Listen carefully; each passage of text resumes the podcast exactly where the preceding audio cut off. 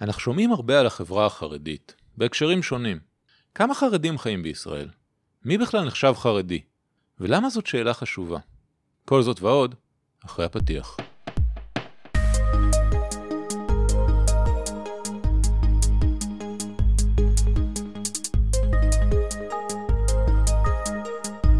שלום וברוכים הבאים למחקר בשלוש קריאות, הפודקאסט של אה, מרכז המחקר והמידע של הכנסת, אני עידו אבגר, והאמת היא שהתכוונו לדבר היום על גיוס חרדים.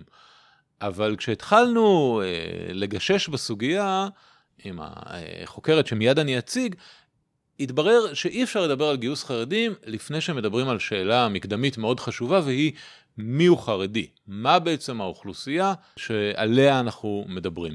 ולכן, לפני שנצלול לעניין גיוס חרדים, שיחה קצרה עם החוקרת אה, אוריאנה אלמסי, שתסביר לנו, או תנסה להסביר לנו, מיהו חרדי או מהן ההגדרות השונות של חרדים. שלום אוריאנה. שלום עידו. בעצם זאת לא שאלה חדשה, ונשמע עכשיו לדוגמה את uh, השר יעקב מרגי מש"ס uh, בריאיון ברדיו לרינה מצליח בכאן ב', בעצם בתור שר ואיש חרדי, מעלה הוא בעצמו את השאלה הזאת ואולי את המורכבות שיש בנושא הזה. עכשיו בוא נביא את, את, את הנתונים מה האלה. מה ההגדרה בעיניי חרדי? כשמדברים על פריסה כללית. את יודעת מה זה בהגדרה של האוצר?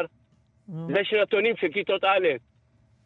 גברתי, בוא אני אומר לך חד משמעית, חלק גדול מהחברה החרדית, נכון אם תיקחו את אה, אה קבוצה במאה שערים וקבוצה בבני ברק מרוכזת, תגידו, תצבעו הכל בשחור. זה לא נכון. אוריאנה, למה זה כל כך מורכב? למה אנחנו לא יודעים פשוט להגדיר חרדי, הנה זה חרדי וזה אינו חרדי? מכיוון שחרדיות היא עניין סובייקטיבי שמשקף את רמת דתיותו של הפרט. Okay. אוקיי. היא לא מוגדרת באופן אחיד, כל אחד מגדיר את עצמו, את החרדיות שלו באופן שונה, וגם לא מתועדת ברשומות של המדינה. עכשיו, מה זה חרדי? חרדי הוא אדם שמקפיד על קיום המצוות ושמירה על אורח חיים דתי. וגם, עוד משהו שמאפיין אותו, החרדים הם לומדים במוסדות לימוד חרדיים, כלומר בישיבות, כאשר בישיבות המאפיין שלהם שהעיקר הוא לימודי קודש, ושלא לומדים בהם לימודי ליבה, הווה אומר מתמטיקה, אנגלית ויישומי מחשב, או שיותר נכון להגיד, לומדים אבל במידה מסוימת שככל הנראה לא נותנת מענה על מנת שהבוגר בישיבות יוכל להשתלב במעגלי החיים של המדינה, כשאנחנו מדברים בעיקר על אה, נושא התעסוקה. אז בעצם את אומרת, אה, חרדים הם דתיים, אבל מה ש... הופך אותם ללא רק דתיים אלא חרדים, זה זה שבמהלך הלימודים, הבנים שלומדים בבית הספר, הם בעצם לומדים במוסדות שרוב מה שלומדים שם זה לימודי קודש, ואם יש לימודי ליבה זה בהיקף מצומצם. נכון, אבל דתיים עם הקפדה יתרה על אורח חיים דתי, כן? אוקיי. עוד אלמנט שמוסיף למורכבות זה שהחברה החרדית אי אפשר להתייחס אליה כאל מקשה אחת. אוקיי. זו חברה רב-גונית עם שונות רבה במידת ההקפדה על אורח החיים הדתי. היא גם מורכבת מקבוצות שונות, יש בה את הליטאים, יש בה חסידים, שיש כמה חסידויות, mm-hmm. ויש לנו את הספרדים, יש לנו את החבדניקים, ולעיתים היא גם חופפת עם קבוצות אחרות, כמו היא חופפת גם עם החרדלים, עם החרדים הלאומיים. אז אמרנו, היא גם, היא לא, זה לא דבר אחיד, הגדרה אחידה, והיא גם רב-גונית. אז בעצם את אומרת, חרדיות היא איזושהי אה, מאפיין של חיים דתיים, אבל אנחנו לא בדיוק יודעים לשים את הגבול אה, בין אדם דתי לאדם חרדי, מי נכנס לקבוצה ומי יוצא מן הקבוצה. אבל למדינה יש נתונים, הלמ"ס מפרסם נתונים על מספר החרדים בישראל. כמה חרדים יש בישראל מדברים כיום? מדברים היום על כמיליון, מיליון שלוש מאות חרדים. אה, באומדנים של הלמ"ס, של הלשכה המרכזית לסטטיסטיקה. בהמשך אני אתייחס גם להגדרות של הלמ"ס, מכיוון שגם הלמ"ס התמודדה עם הקשיים המתודולוגיים בהגדרה של האוכלוסייה החרדית. אבל, שוב, המספר נע סביב, כיום, סביב מיליון, מיליון שלוש מאות חרדים אה, בקרב האוכלוסייה הישראלית. אז איפה הישראלית. בעצם הקושי? הנה, אם הם יודעים לספור חרדים, הם סופרים חרדים, איפה בעצם האתגר מהבחינה הזאת? אז כמו שאמרנו מקודם, אין תיעוד ברשומות. שאם אתה חרדי, אם נכנסת לחברה החרדית, נולדת לחברה החרדית, יצאת מהחברה החרדית, זה לא מתועד בשום מקום. זה משהו אישי של הבן אדם. אוקיי. Okay. יחד עם זאת, מכיוון שהחרדים, אמרנו, הם לא לומדים לימודי ליבה, או שהם לומדים באופן מאוד מצומצם, כן. המדינה נדרשת לצמצם את הפער הזה כדי להביא אותם להשתלב במעגלי החיים במדינה. שוב, בעיקר אנחנו מדברים על תעסוקה וגם גיוס.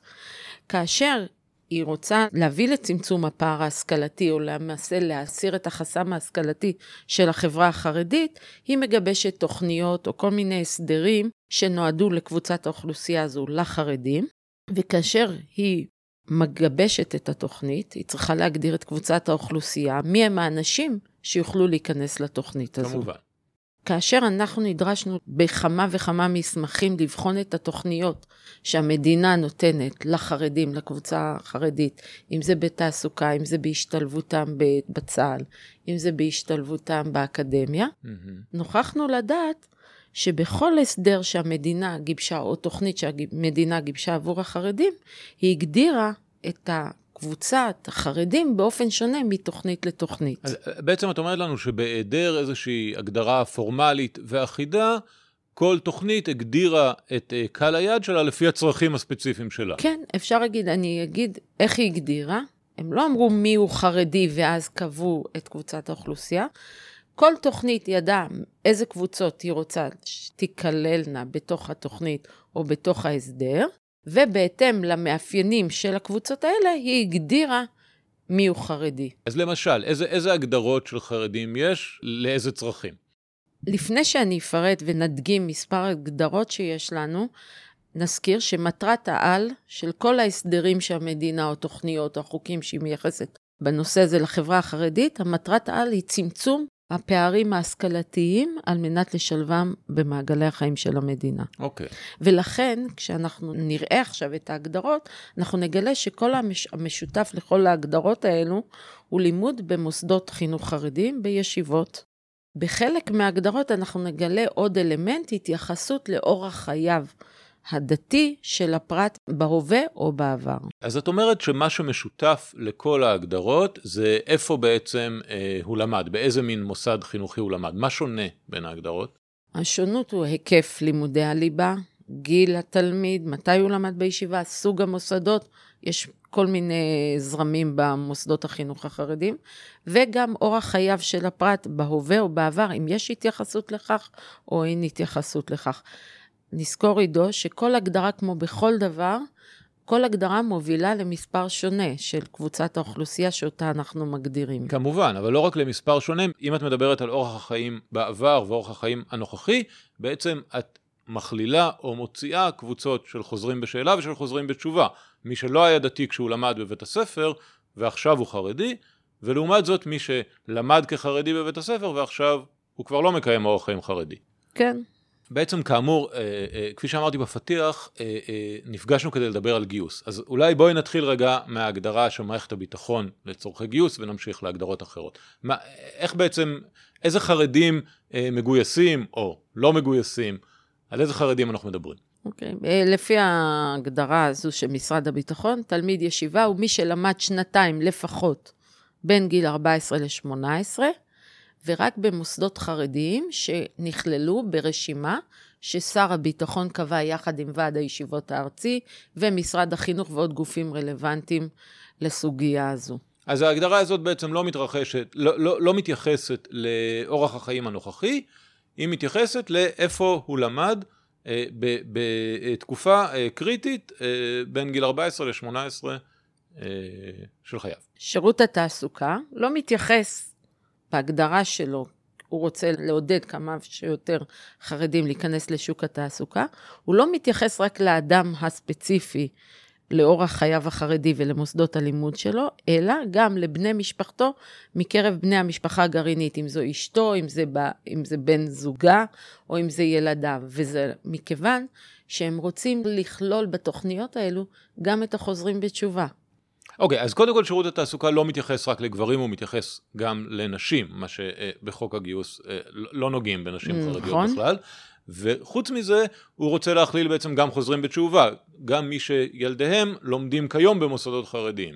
ולכן הוא בונה את ההגדרה שלו ככה שגם חוזרים בתשובה ייכנסו לתוכניות האלו. הבנתי, אז, אז כבר יש לנו קבוצה יותר רחבה. מה, מה קורה למשל באקדמיה? מה קורה... באקדמיה, המועצה להשכלה גבוהה הייתה מודעת למורכבות שאנחנו מציגים פה בפודקאסט שלנו, בהגדרה של מי הם החרדים שייכללו בתוכניות שהאקדמיה ייעדה לחברה החרדית. הם קבעו קריטריונים, אבל בכל מוסד אקדמי שרוצה לכלול סטודנטים חרדים, 90 מהנרשמים ייכנסו לתוכנית על פי הקריטריונים שנקבעו. שזה, שזה קריטריונים דומים למה שהזכרנו פה. כן. 10% מהם ייכנסו על פי בחינה אישית של המראיין את המועמד. הוא יישב איתו וידבר איתו ויבחן האם הוא חרדי ומתאים לתוכנית, וככה ניתנה, אפשר להגיד שניתנה גמישות ניהולית למראיינים בנושא, מתוך הבנה שיש פה מורכבות בהגדרה של מי הוא חרדי. בעצם למוסד ניתן איזשהו שיקול דעת להפעיל ו- ולהחליט מי בעצם מתאים לתוכנית, גם אם הוא לא בהכרח נופל בהגדרות היבשות. כן. אה, אני רוצה להגיד, עידו, שבנושא של גיוס חרדים, כשבחנו גם את הנושא, גילי, אנחנו מגלים שלאורך השנים ההגדרה השתנתה, התפתחה. היו וגם כיום מונחות הצעות חוק שאומנם לא התקדמה החקיקה בגלל הקונסטלציה הפוליטית, ש... התייחסו להגדרה של מיהו חרדי. כלומר, נעשו שינויים בהגדרה, אני... הצעות לשינויים בהגדרה. אוקיי, okay, אנחנו נדבר על גיוס חרדים יותר בהרחבה בהמשך, אבל רק כדי להבהיר על מה אנחנו מדברים, בעצם את אומרת, לא רק שגופים שונים יש להם הגדרות שונות לגבי מיהו חרדים, אלא גם בתוך אותו גוף, לאורך השנים, ההגדרה אה, בהחלט עשויה להשתנות. כן, אה, בחוק גיוס חרדים הייתה הצעה, אמרנו של מי שלמד שנתיים לפחות בין אה, הגיל 14-18 במוסד חרדי, הייתה הצעת חוק של להוסיף, ולא משנה מהי השקפת עולמו של המתגייס בזמן הגיוס. הבנתי, אז בעצם בדומה לשירות התעסוקה, להרחיב את, ה, כן, את המעגל. מכיוון ל... שמי שהציע את ההצעה רצה לכלול במסלולים של החרדים את היוצאים בשאלה. מכיוון שגם היוצאים בשאלה לא למדו לימודי ליבה, וגם הם צריכים תוכניות או מסלולים שמסייעים להם איך לגשר על הפער ההשכלתי הזה. הבנתי, אז באמת על זה אנחנו נדבר אה, עוד בהמשך, ו- ולפני שאנחנו מסיימים פה, אני, אני רוצה בכל זאת, אה, עד עכשיו הבאנו הגדרות של גופים שקובעים אה, לאיזו אוכלוסייה הם רוצים לתת אה, שירות, אה, אם זה התאמה לתעסוקה, אם זה התאמה להשכלה וכולי. אה, הלמ"ס, הלשכה המרכזית לסטטיסטיקה, שהיא הגוף שאמון על, על איסוף נתונים בישראל, הם לא אוספים את הנתונים לצורך קונקרטי ספציפי. הם מנסים להבין בעצם אה, אה, את תמונת המצב. את גודל האוכלוסייה. במקרה הזה את גודל האוכלוסייה, ו, וכפי שמיד תסבירי לנו, בעצם ללמ"ס יש הגדרות שונות כן, לאוכלוסייה החרדית. גם הלמ"ס התמודדה עם המורכבות הזאת. ולאורך השנים, כדי לאמוד את האוכלוסייה החרדית בישראל, הם פיתחו כארבע שיטות מדידה. אוקיי. Okay. בין היתר, נאמר, הם הבחינו מיהו חרדי על פי דפוסי הצבעה למפלגות החרדיות. זו דרך חדשה שלא שמענו עליה עד כה. מעניינת מאוד. כן. או על פי מוסד הלימודים האחרון בו למד או למדה הבחור או הבחורה. אוקיי, okay, זה, זה דומה בעצם להגדרות ש, שדיברנו עליהן. נכון, ואו לפי הגדרה סובייקטיבית של הנשאל בסקר החברתי של הלמ"ס, האם, מהי, האם אתה חרדי או לא חרדי? כל הגדרה כזאת כמובן, כאמור, מביאה לאוכלוסייה אחרת. כן. אבל שוב, נזכיר שמדברים כיום על סדר גודל של מיליון חרדים.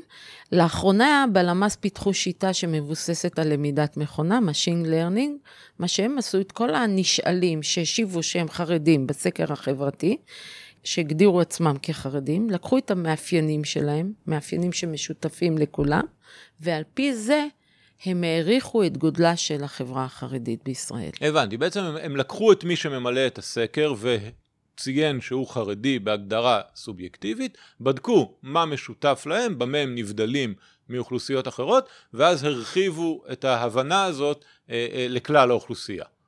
כן.